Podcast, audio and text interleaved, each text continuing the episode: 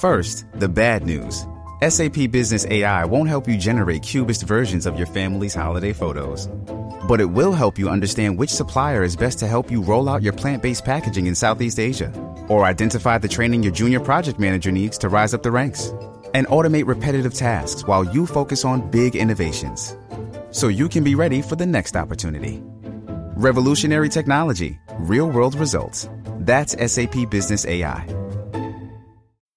This episode is brought to you by Bumble. So, you want to find someone you're compatible with, specifically someone who's ready for a serious connection, totally open to having kids in the future, is a tall, rock climbing Libra, and loves rom coms with vegan pizzas on Tuesdays just as much as you do. Bumble knows that you know exactly what's right for you. So, whatever it is you're looking for, Bumble's features can help you find it.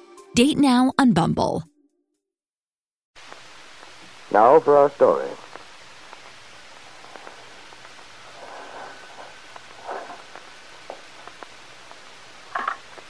Hello? Hello, Aunt Mary. This is Nicholas Dorn. Nicholas. How are you? Oh, all right, I guess. Did you want to speak to Peggy? Uh, no, Aunt Mary, I, I wanted to speak to you. Oh. I was wondering if you planned to be in town tomorrow. Well, Because I... if you were, I had hoped we might arrange to meet somewhere.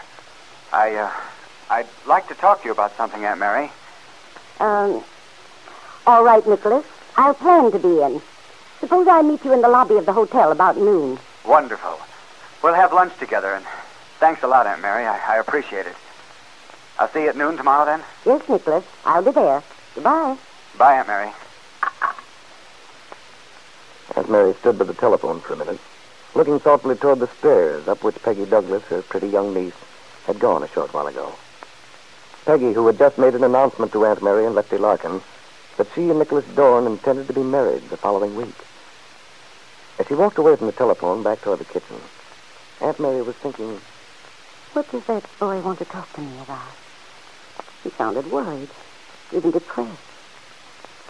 Oh, of course, it, it's something about Peggy. It, it's something about Peggy. It, it's something about Peggy.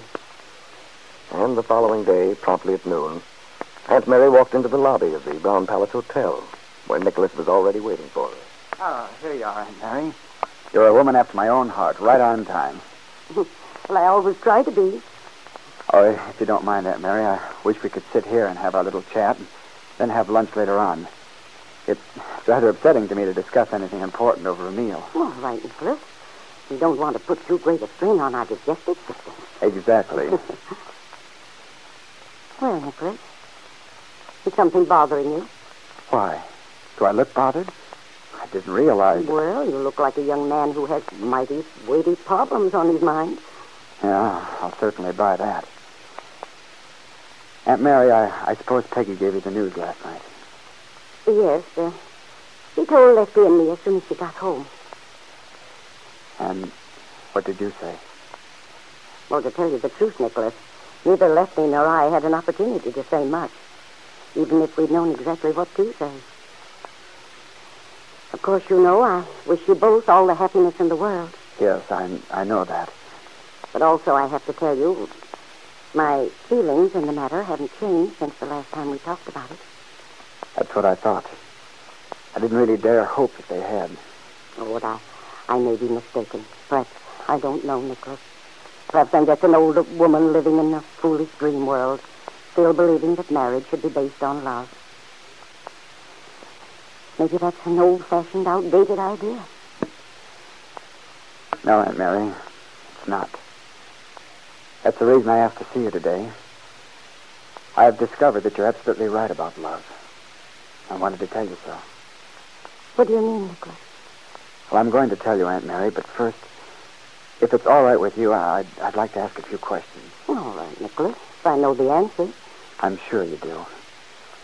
But please, don't think I want you to betray a confidence. It's just that, well, there are some things I, I feel I have to be sure of before I get in any deeper. What do you want to know, Nicholas? Well, the first thing is about Bill Meade. Yes? Aunt Mary, I know something about Mil- Bill Meade and Peggy. Peggy's told me her side, but I've always felt there were some things that I didn't know. I'm sure there are. Would you mind telling me how it appears to you? The whole story? No, Nicholas. I think you have a right to know. So I'll do the best I can to tell you. Thanks, Aunt Mary. Of course, you must remember, this will be just as I see it. Though I've talked to both Bill and Peggy many times, still, it isn't possible to see straight into another person's heart, to know exactly how they feel. The best I could do was to listen carefully to what they'd say, try to piece things together. I realize that, Aunt Mary. But if anyone would be able to understand what goes on inside a person, I think you'd be the one. Well, Nicholas, Peggy was very young when she met Bill. She'd never been in love before. And I'm sure Bill hadn't been either. Bill's a very simple boy, really. He'd come from a farm in Oregon, gone to agricultural college. And then along came the war. So, of course, he never had had much time for girls. Besides, he was rather a shy boy. So I suppose he didn't make friends easily. Yes, he does seem to be a little restrained. Anyhow, when he and Peggy met, it was, well, it was quite a revelation to both of them. They were both tremendously affected. Peggy was, oh, I guess radiant is the only word to use. And if a man can be radiant, then Bill was, too. It was wonderful to see them together. They were so happy. And then Kit Mead came home. The serpent in the garden. Is that it? Well, unfortunately, when the Calverts set out to get something, they don't hesitate to use any weapon that comes to hand. And that's what happened in this case. I'm not saying that Bill wasn't at fault somewhat, but I'm afraid it would have taken a much more experienced, worldly person than Bill was then to hold out against Kit and her father. Well, I, I've never met this Kit. It's hard for me to see how any man could leave Peggy for a witch like that. At least I gather she is from what I hear. Well, in some ways, Kit is more to be pitied than anything else. She had such a bad childhood. However, Kit and Bill were married. Naturally, I only know about their marriage from what has happened since. Obviously, Bill wasn't happy. You could see it in his face. Peggy was miserable. Poor kid. She finally went to Chicago. And, uh, oh, a lot of things happened there that I won't go into now. At any rate, when Peggy came back, we found out that Bill had realized what a mistake he'd made. He came to Peggy and told her he was asking Kit for a divorce. He told Peggy that? Yes. I'm beginning to understand this whole thing a lot better already.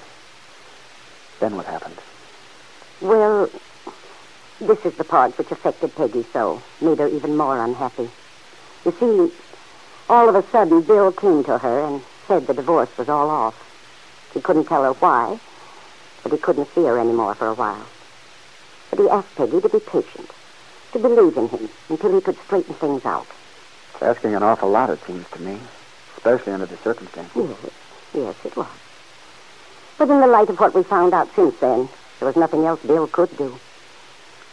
Because uh, Kit had asked Bill not to do anything about the divorce, to wait. She'd learned that she was going to have a child by then. Oh, I see. Then Kit went to California to have her baby. And Bill had promised to say nothing until she came home? That's right. About the baby or the divorce. He had to keep his word. Peggy knows that now. But she's too stubborn, too hurt to admit that she misjudged him. Now you know as much about it as I do, Nicholas. Yes. Tragic, really. Yes, it is, so far. Well, I don't know whether I'm better off or whether I'm in a worse fix than I was before you told me all this. What do you mean, Nicholas? You see, Aunt Mary, I found out that I'm in love with Peggy, too. Terribly in love. Nicholas. Yes, it's true. And I'm supposed to be that bright young cynic, the guy who can get along without emotional complications. Aunt Mary, the joke's on me. I love Peggy with all those romantic, tender, jealous feelings that, that I didn't believe in. Well, Nicholas, I, I hardly know what to say. How does this affect your plans? I mean, about the marriage.